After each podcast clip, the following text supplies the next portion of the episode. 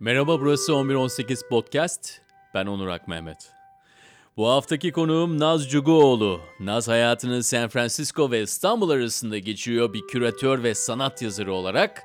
89'da İstanbul'da doğmuş, lisans eğitimini Koç'ta yapmış psikoloji bölümünde. Yüksek lisansında aynı üniversitenin sosyal psikoloji departmanında kültürel araştırmalar konusuna odaklanarak tamamlamış. Şu anda da doktorasını yapıyor. Tüm hayat karmaşası içerisinde birbirimizle nasıl daha anlamlı bağlar kurabiliriz sorusunu sormuşlar. 2015 yılında Mine Kaplangı ile birlikte ve kolektif Çukur Cuma'yı kurmuşlar. Bu platform aracılığıyla da uluslararası sergiler ve birlikte okuma toplantıları düzenliyorlar. Kolektif üyeleriyle birlikte düşünme pratikleri geliştiriyorlar. Şu sıralar kolektifin üyeleri farklı ülkelere dağıldığı için de toplantıları dijital ortamda devam ediyor. Evet dediğimiz gibi şu an Naz San Francisco'da doktorasını yapıyor ama yılbaşı zamanı İstanbul'daydı. Ve bastık teybin tuşuna. Buyurun dinlemeye ediyorum.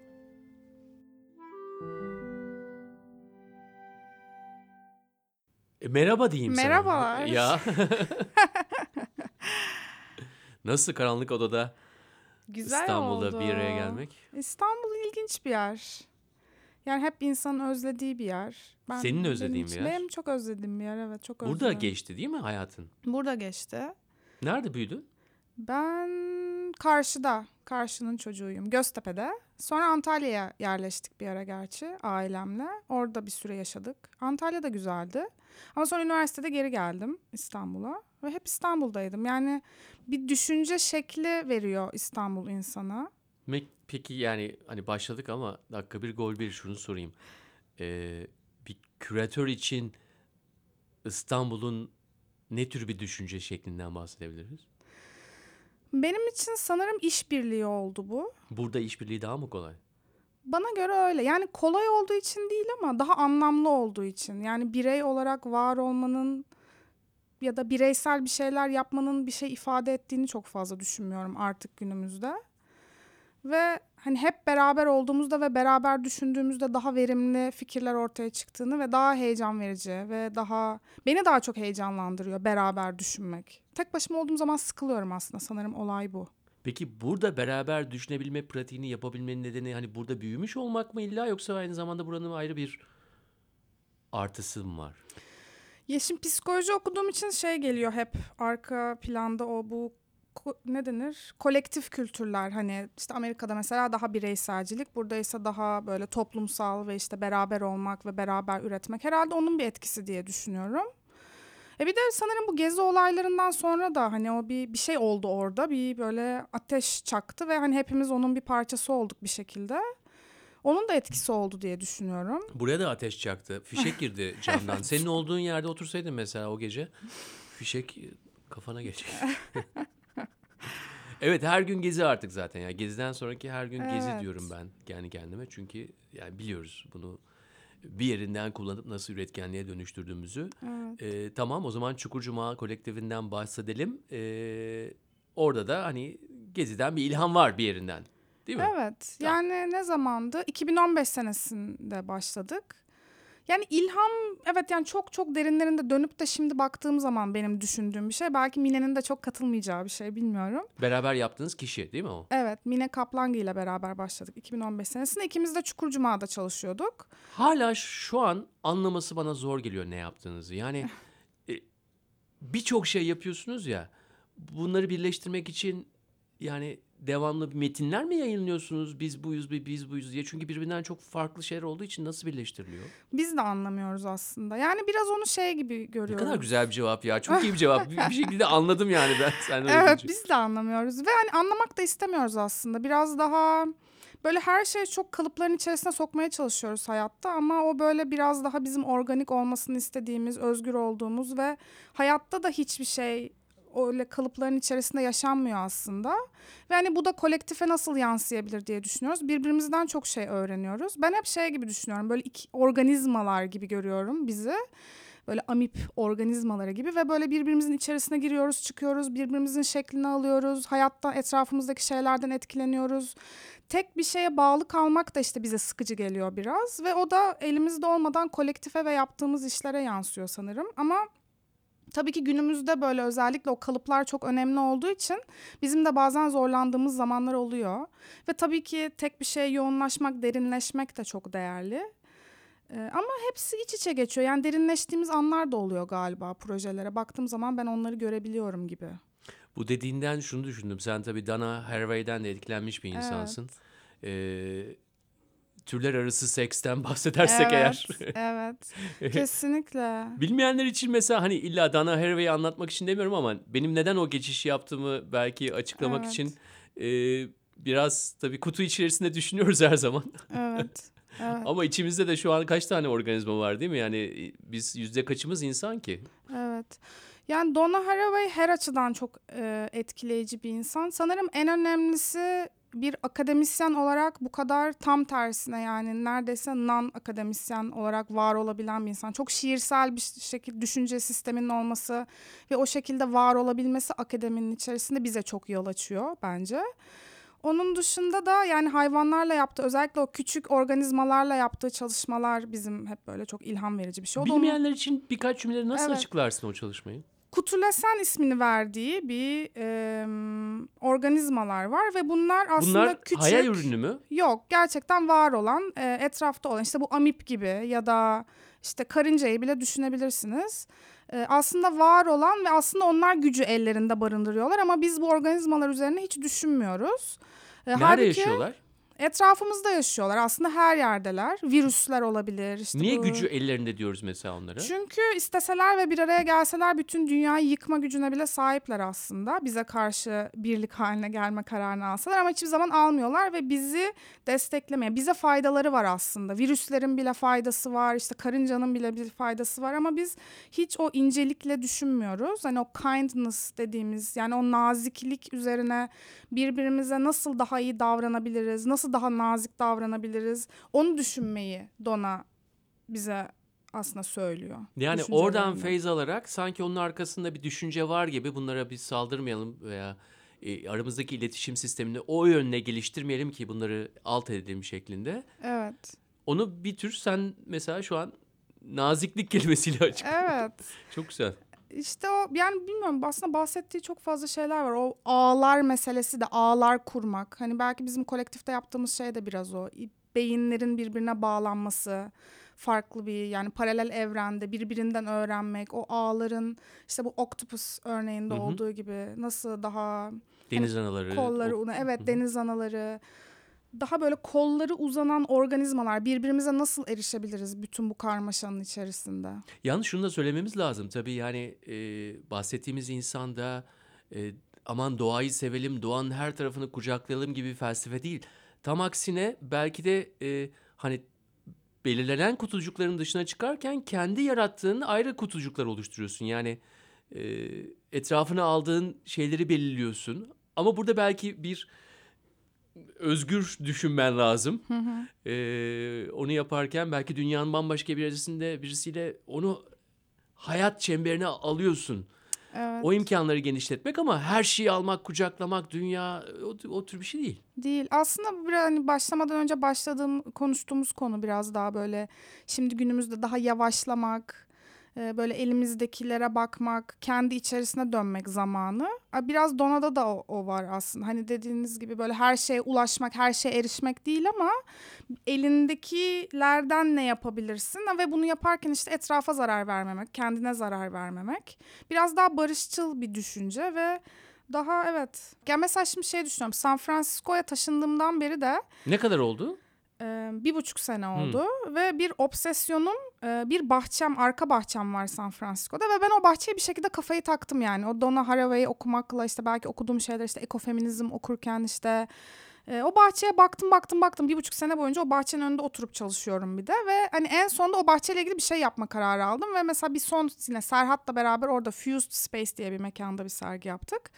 Ve biz şunu da yapabilirdik işte dünyadan sanatçılar getiriyoruz işte Türkiye'den işte Türkiye'li sanatçılar sergisi yapıyoruz falan gibi bir şey yerine o bahçeyle ilgili bir şey yapmak istedim. Yani o bahçenin hikayesini paylaşmak istedim. Çünkü o bahçenin ifade ettiği çok fazla şey vardı. Bir bahçeyi beraber üretmek ne demek?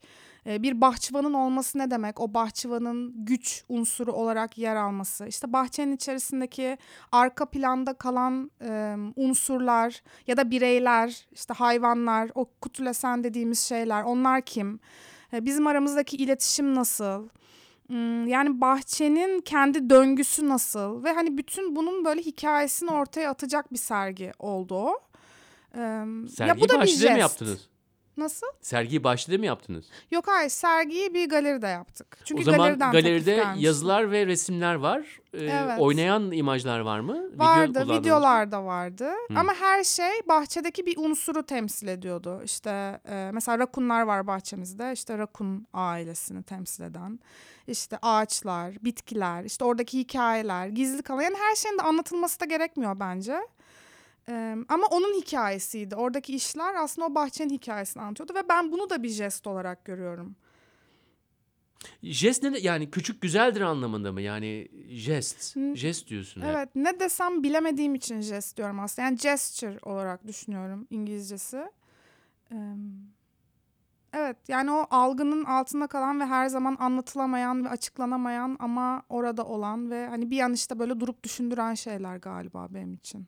İşte bu anlamda yani o bizi durup düşündüren şeylerden en önemlisi de zaten e, en önemlisi diyorum çünkü çok zaman alıyor. Kendimize bakışımız ya benim hayatım ne anlam ifade ediyor? Ben ne yapıyorum, ne ediyorum? Koşuşturuyorum. Bak beş tane projem var önümde. Evet. İstanbul, San Francisco, Londra e, bu gibi alanlarda çalışan insanlar genelde böyle yaşıyorlar. Evet. Ee, ve bundan dolayı da eğer biraz merceği kendine döndürmezsen artık ebelek gibi dolaşırsın ya. Şebelek mi o? Doğru. Şebelek gibi de. Evet doğru. Var böyle tanıdıklarım var. Evet. Bazıları da çok başarılı. Anlıyorsun değil mi ama? Evet. Yo çok iyi anlıyorum. Ve üzerine düşündüğüm de bir konu aslında. Yani o e, bir noktada durmak da gerekiyor. Çünkü onun bir sonu da yok. Eee, gerçekten bir sonu yok yani ve hani o alanı yaratmak da gerçekten önemli bence. O durma alanını, o boşluğu yaratmak bir şekilde hayatta. Peki Ben- kolay mı ya? Bu kadar yani her şeyi konseptleştiren, e, zihinsel mekanizmasını devamlı döndüren ve disiplinler arası çalışan bir insan, böyle insanlarla işbirliği yapan bir insan, alıp böyle bunu alıp düşünsel seviyeden kalbine, göbeğine, göbek deliğine, cinsel organına, vücuduna yayabiliyor mu? Yayabilmek o kadar kolay bir şey olmasa gerek. Baş tarafı çok ısınırken. Evet çok doğru. Eee, zor tabii ki kolay değil. Ama kolay değil kesinlikle kolay olduğunu söylemeyeceğim. Hmm. Yani pratik yapmak gerekiyor diye düşünüyorum. Ben mesela meditasyon yapıyorum. Eee, terapiye gidiyorum. İşte ben neler yapıyorum. Yürüyüşler yapıyorum. Ve hani onu öğrenmeye çalışıyorum. Çünkü bir yandan da hayat geçiyor ve hani o koşturmacanın ve bu işte fear of missing out yani bir şeyleri kaçırma korkusunun da bir sonu yok gerçekten. Ve o hani hayattan keyif almayı da bir şekilde kaçırmamamız gerekiyor. Yani çok kli- klişe belki ama ben klişeler üzerine de çok düşünüyorum son zamanlarda. o yüzden klişeler güzel de olabilir belki bazen. Bu FOMO güzel ama yani Evet. FOMO, Fear of Missing Out. e, İşte onu joy of missing out, JOMO işte o sonradan çıkan kalıp da ona nasıl dönüştürebiliriz yani? Yani, kaçırdığından dolayı keyif almak Evet. bir şeyi. evet. Gitmediğin konser, gitmediğin ev partisi. Evet. E, bir de ben Kaliforniya'da yaşıyorum şu an. Yani Kaliforniya tam olarak e, bunun karşılığı yani şaraplar içilen, sohbetler edilen işte. Bir dakika ya film gibiymiş gerçekten. Evet. Yo tabii ki çok zorlukları da olan bir yandan. Hani öyle de çizmek de Ama hayatın ama. böyle lükslerini ve zevklerini erişebilecek mesafede tutabilen bir, bir yerden bahsediyoruz. Evet ya hayatın biraz- daha yavaş aktığı bir yer. Hani New York'ta yaşamıyorum onu demek ama tabii ki bir yandan da sokakta evsizlerin olduğu ve işte ekonomik olarak yani San Francisco'da yaşıyorum. Çok pahalı bir şehir. işte bir sürü tek şirketleri var. Facebook, Google vesaire. Hani zorluklar da orada. Onu da parantez içinde koyalım belki buraya ki şey olmasın. Kira için tabii onlar iki katı Evet, kira, kira veriyorlar. için evet. Sizin fiyatları yükseltiyorlar. Evet. İyi ama bahçeniz varmış. Evet, bahçe, minik bir bahçemiz var. Ev sahibimize ait. Yukarıda yaşıyorlar onlar da. Yaşlı bir çift. Çok tatlılar. Evet, bahçemiz var. O zaman bu bahsettiğimiz konular tabii biraz tabii nazdayız, onurdayız aynı zamanda her zaman olduğu gibi ama bunlar gerçekten de hayatımızın birer parçası. Ee, ve e, burada da bir dengelemeden bahsettin. Dedin ki işte mesela bak terapiye gidiyorum, meditasyona gidiyorum, yürüyorum. Bunlarla dengeleme diyebiliriz değil mi buna? Evet, diyebiliriz. Ama gideceğimiz yer de belli galiba. Bunu iki taraflı bir denge terazi olarak düşünmek belki bir e, şimdilik yaptığımız bir şey ama belki Evet. ileride her yaptığımız işe onu yansıtmak, her anımızda o dengenin var olduğu bir şekilde sokmaya çalışıyoruz. Bence e, içgüdüsel olarak zaten bu hayatta kalma güdüsünün bir parçası. Evet. Çok doğru. Yani bir de evet biraz böyle etrafımdaki insanlara da bakıyorum sanırım. Hani yaptığımız okumalar da biraz ona şekil veriyor. Mesela şimdi kucağımda tabii ki Etel Adnan var. Evet ben e, Onunla oturuyorum burada böyle. Evet. Ya şöyle söyleyeyim. e, bunu başta da söylemişizdir büyük ihtimalle. Burada da söyleyeyim. Naz tabii şu an yazdığı e, tezini e, kaç yaşında? 85'lerinde olan Evet. bir e, yazar hakkında yazıyor. Etel Adnan. E, Lübnan asıllı, Amerikalı. O da San Francisco'da yaşıyor. San Francisco'nun e, kuzeyin hemen kuzeyinde yaşıyor. Ben de gelmeden önce biraz da onun şiirlerinden bir seçki koydum önüne ki e, benim nasıl hazırlandığımı hani şey gibi e, senin tanıdığın bir şey. Evet. Bunu dinleyenlerden veya benden çok daha iyi tanıyorsun. Hayatının e, hayatta olduğun saatlerin yarısı onunla geçiyor şu anda belki de. evet. Ama aynı zamanda e, felsefik bir e, bir şair olduğu için de bize bir tendans verebileceğini düşündüm. Evet. E, Kesinlikle öyle yani o şu an Paris'te yaşıyor Etel Adnan. Ee, çok uzun seneler Kaliforniya'da yaşamış olan Konuştunuz bir mu? insan. Konuşmadık. Konuşacak Ee, mail mısın? attım ama maillerine dönmedi. Zaten çok bakmıyormuş artık sanırım maillerine. Benim adıma bir e, şair arkadaşım mektup yazdı. Çünkü mektuplaşan bir insan olduğu için. Ama henüz cevap almadık. Ee, ama yani görmek çok isterim tabii ki onunla konuşmak. Ama yani onun o kadar uzun süre yani Lübnan'dan gelip işte Kaliforniya'da bu kadar uzun seneler yaşayıp işte ailesi e, Suriyeli işte babası Osmanlı Devleti zamanında işte Osmanlı'da yaşayan falan hani böyle geçmişi bakımından da hem çok ilham veren hem bir sanatçı olarak hem bir yazar olarak hem bir şair olarak var olabilen bir e, yani inanılmaz büyülü bir insan gerçekten bence ama hani birazcık onun mesela günlüklerini okuduğumuz zaman ya da onun yaşadığı şeyleri okuduğum zaman onu görüyorum. Yani aslında bu yavaşlama isteği, bu em, ya da işte bu bir yerlere yetişme heyecanı, telaşı herkesin yaşadığı aslında ve hani zamanda hep biz çok değişiyor diye düşünüyoruz ama hiçbir şeyin de aslında o kadar değişmediğini fark ediyorum. Hani kendime biraz bu insanlar işte Etel Adnan gibi ya da şu an böyle başka araştırmalar yaptım. Judy Chicago araştırmaları yapıyorum başka bir sanatçı. Yine kadın bir sanatçı. İşte Ursula Le Guin okuyorum. Yani bunlardan birazcık böyle kendime yol açmaya çalışıyorum kendimce. Yani bu biraz önce bahsettiğimiz konuların yalnızca bu zamana ait şeyler olmadığını görmek bizim işimizde biraz daha kolaylaştırıyor. Hem geçmişten alacağımız e, feyizler oluyor yani. Aa onlar da aynı cenderedeymiş demek gerçekten Evet. de özgürleştirici bir şey. Evet. E tabii konusu da çok güzel. O da e, yani mesela şiirlerin bazılarında mülteciler konusu var, savaş var. Evet. E bunlar tabii e, günümüzün de en çok konulan, konuşulan konuları. Evet. Onların da tekrarlandığını görmek güzel. Genelde bu tür konuşmalar hep ona gelir zaten. Bu zamanın neden farklı olduğunu konuşulur.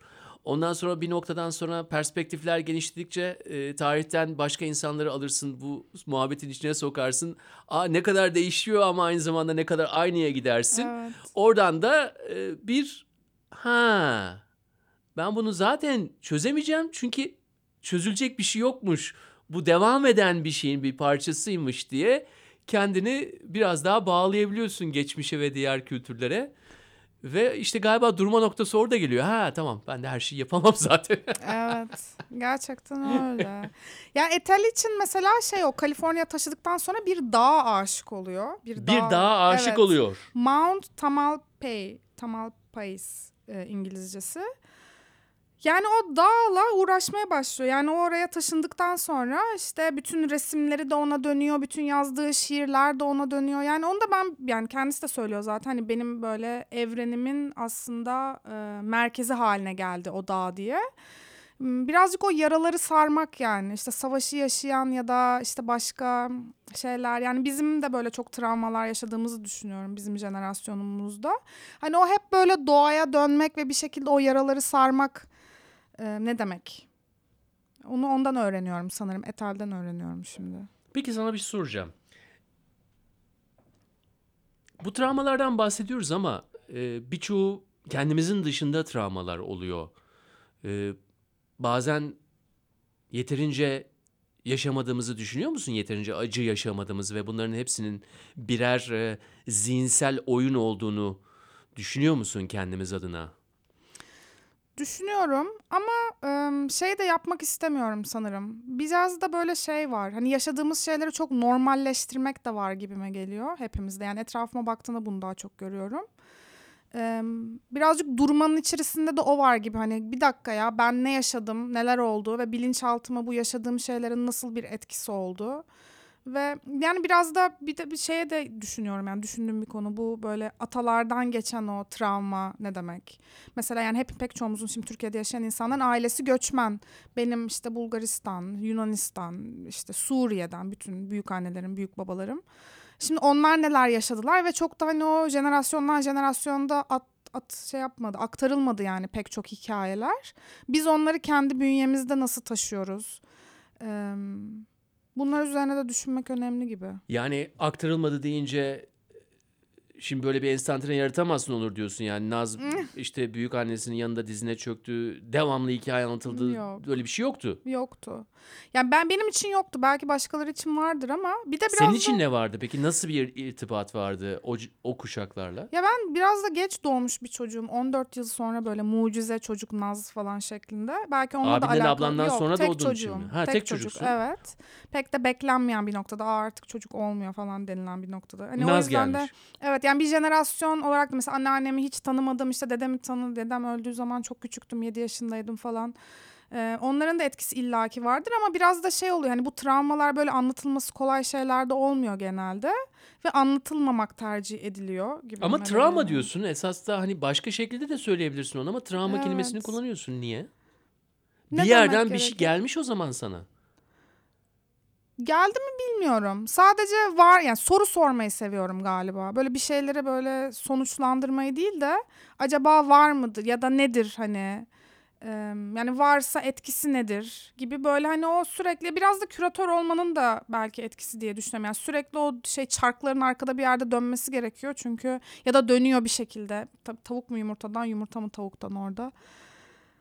Yani o zaman bu şey gibi mi yani yerinden edinmiş edinilmiş olabilirsin veya göç etmek zorunda kalmış olabilirsin. Bunun otomatikman bir travmaya yol açacağına dair bir ön yargı er- belki de. Evet. Mesleki deformasyon olarak bunu tanımlıyorsun biraz. Küratör Evet. olmanın parçası. Yani yerinden edilmenin kesinlikle bir travması vardır. Yani olmamasına mümkünatı yok bence gerçekten. Ve o hani istekle de olsa işte gönüllü ya da gönülsüz yerinden edilmenin kesin bir etkisi oluyor. Ama onun etkisi ne oluyor bilmiyorum. Onu uzmanlara sormak lazım. Kim oluyor uzman? Psikologlar mı? Psikologlara. Öbür kuşaklar ölmüş tabii sen geç geldiğin için. E annenden babandan veya diğer e, aile insanlarından hiç hikayeler duydun mu? O zamanlara dair. Duydum. Yani ü- oldukça hani multikültürel bir şeyden bahsediyorsun yani. Evet. Arap etkisi, Balkan etkisi falan. Evet. Bildiğim şeyler var tabii ki. Ya mesela büyük babam işte babamın babası Bulgaristan'dan geliyorlar. Böyle işte çok mallar, mülkler var orada. İşte buraya gelince ellerinden her şey alınıyor ve işte çok zorluklar yaşıyorlar. İşte Lüleburgaz'a yaşıyorlar, yerleşiyorlar. Orada bir fırın işte açmak durumunda kalıyorlar. Sonra işte ekmek yapıyor işte sıcak fırında ekmekler yapıyor falan. Sonra işte çok genç yaşta vefat ediyor. Çünkü bir böyle akciğer yani o soğukta kalmış sanırım falan. Hani yaşanılan böyle fiziksel şeyler. E, akciğeri su topluyor sanırım ve ondan sonra çok genç yaşta işte babam yani babamın babası öldüğü zaman babam 7-8 yaşlarında falan. İşte ondan sonra babam mesela hep ailenin erkeği olmak durumunda. Çünkü çok genç yaşta işte tek ailenin erkeği oluyor. O bir şeyler yaşıyor. Hmm, sonra yani annem annemlerin de anlattığı şeyler var. Annemlerin annem mesela bilmiyorum ki annemin babası yani şey biliyorum Yunanca çok sarhoş olduğu zaman falan konuşurmuş mesela.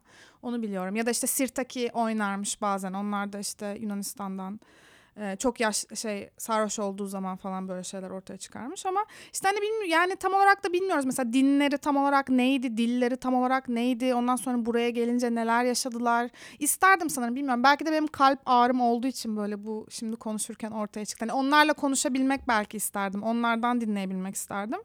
Ama kulaktan kulağa dinlediğim bir şeyler var Bunları ama görselleştirmişsin kafanda. Anlatırken Evet. anlayabiliyorum bunları. Yazmıştım da çünkü bir ara. Yazmayı da seviyorum.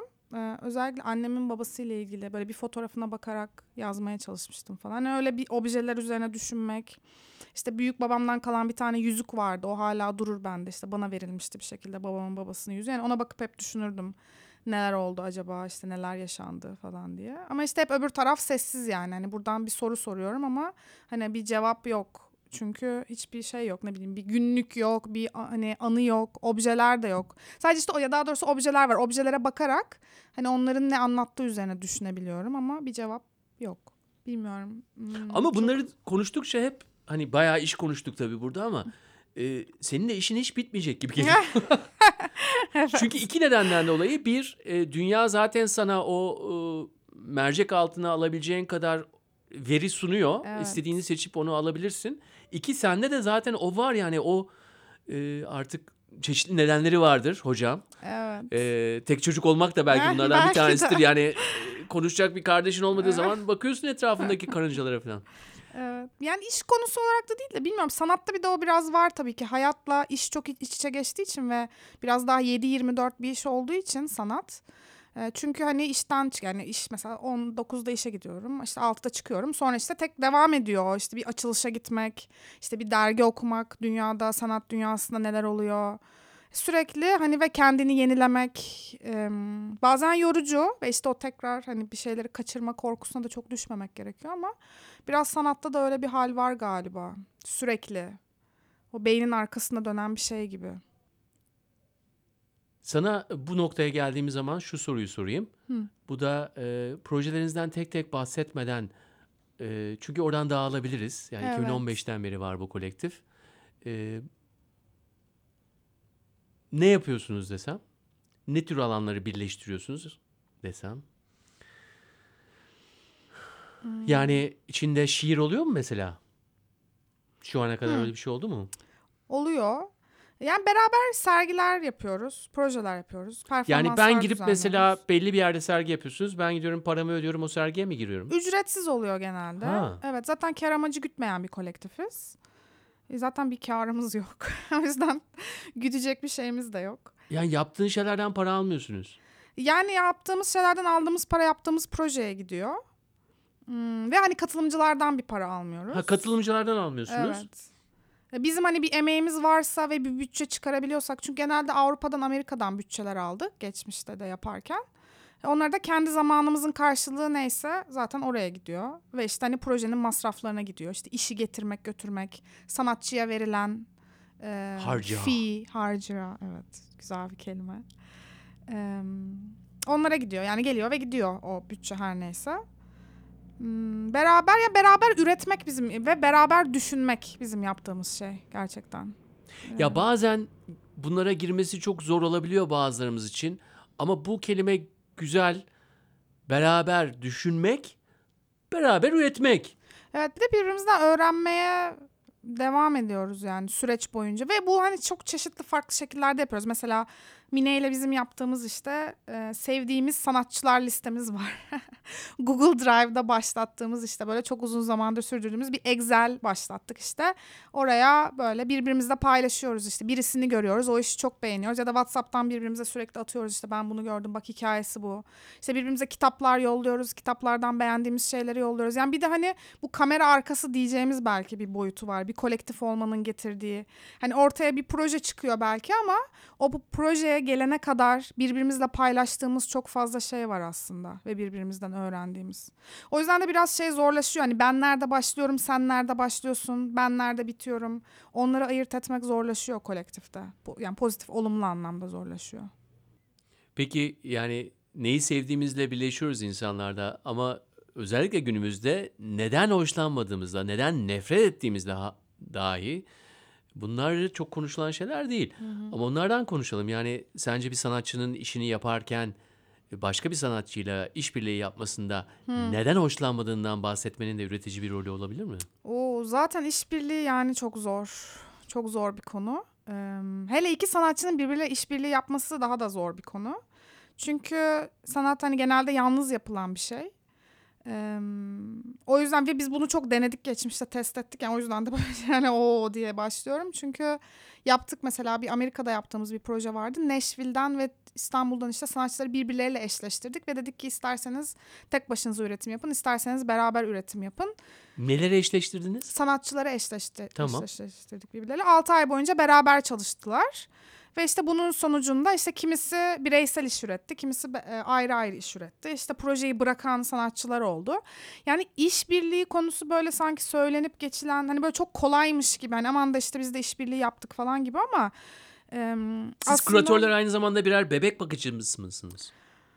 değiliz. Bebek bakıcısı değiliz ama pek çok şeyiz aslında. Ya sorun çıktı onunla bir kavga ettim. Nashville'deki Evet. adam bir şey söyledi bana. Kafam attı. Seni mi Evet. arayacağım mesela Yani küratörü tabii arayacağım? ara bulucu, küratör, em, psikolog, em, işte teknisyen, pek çok rolü olan gerçekten işte bir ağlanacak zaman gerektiren bir omuz olarak düşünebiliriz. Pek çok şapkası olan bir insan ve çok yönlü işte. Ama tabii ki yani bu karşılıklı bir ilişki. Tek yönlü sadece değil. Hani ben hep de onu da düşünüyorum. Yani beraber ürettiğimiz sanatçılardan ben çok şey öğreniyorum hayatım boyunca. Hani onlar da beni dönüştürmeye ve em, öğrenmeye devam ediyorum onlardan da bir şekilde.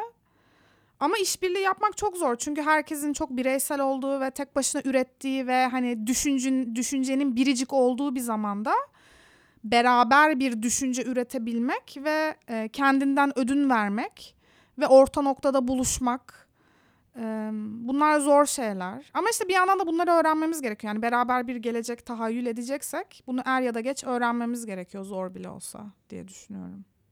Mesela şey vardı yani şu an alakalı mı değil mi bilmiyorum ama bir yine podcast dinlerken bir hocanın yaptığı böyle bir şey. İşte her sene okulunu bitirirken işte koskocaman bir her senenin sonunda yani dersin sonunda koskocaman bir sandviç getirirmiş böyle santimetreler metreler uzunluğunda bir sandviç ve işte hepsi yerlermiş bütün öğrenciler hocalar falan. Hani bu yani bundan bahsediyorum aslında bu kadar basit bir şey. o sandviçi orada beraber yemenin önemi yani. Bunu unutmamak bir şekilde. Hani bütün bu ağırlığın altında, bütün bu düşüncenin altında ben onu canlı tutmaya çalışıyorum yani. Onu da kaybetmemeye çalışıyorum bir şekilde. Sandviçler hiç bitmesin. Çok güzel bir örnek ya. Bu çok güzel bir örnek. Çünkü yani hem görsel olarak bir şey veriyor aynı zamanda içine de giriyor. evet. Ee, Ve Onu- çok da cömertçe yani bir yandan da. Hani o cömertlik de bitmemesi gerekiyor bence gerçekten. Hani o bencilliğe kaptırıp ya da işte tabii ki işte o konuştuğumuz iki ekstrem nokta da çok ekstremler zaten genel olarak problemli de. Ama işte o cömertliği de bir şekilde kaybetmemek birbirimize karşı. çok teşekkür ederim sana. Çok teşekkür ederim. Beni davet ettiğiniz için teşekkür ederim ayrıca. Who taught you how to love me? Who taught you how? How? Who taught you how to love me? Who taught you how? Birlikte üretmek ve birlikte düşünmek, birbirimizi dinleyip yeni anlamlar geliştirmek ve ürettiklerimizde o birliktelik bilincini taşımak, tüm süreçlerden haz almak, bunu bir yaşam biçimi olarak kovalamak zor geliyor değil mi? Ama ama ama sonunda sandviçi hep beraber yemek var. Evet bugünkü podcast'te Naz sayesinde işte bunlar girdi radarımıza. Aynı zamanda bu küratörler ne yapar sorusuna da bir cevap oldu. Çünkü bu yaşadığımız dünyada eğer modası hiç geçmeyecek bir şey varsa o da parçaları, objeleri, insanları ve hikayeleri bir araya getirmek ve onları anlamlı hale sokmak. Birliktelikler demişken gerçek hikaye anlatım etkinliğimiz olan Anlat Hikayeni İstanbul sınırlarından taşıyor. 26 Ocak pazar akşamı o gün temasıyla İzmir'deyiz. Artık tüm Türkiye'ye yayılan anlatmayı ve dinlemeyi bilenlerin kabilesi olan bizlerin bu ilk İzmir buluşmasında görüşmüş olacağız. 26 Ocak akşam saat 7.30'da Alsancak Cinat'ında. Sosyal medya hesaplarında taze bilgiler mevcuttur. Evet, gelecek hafta podcast'te Asena Akan var. Herkese iyi haftalar diliyorum. love.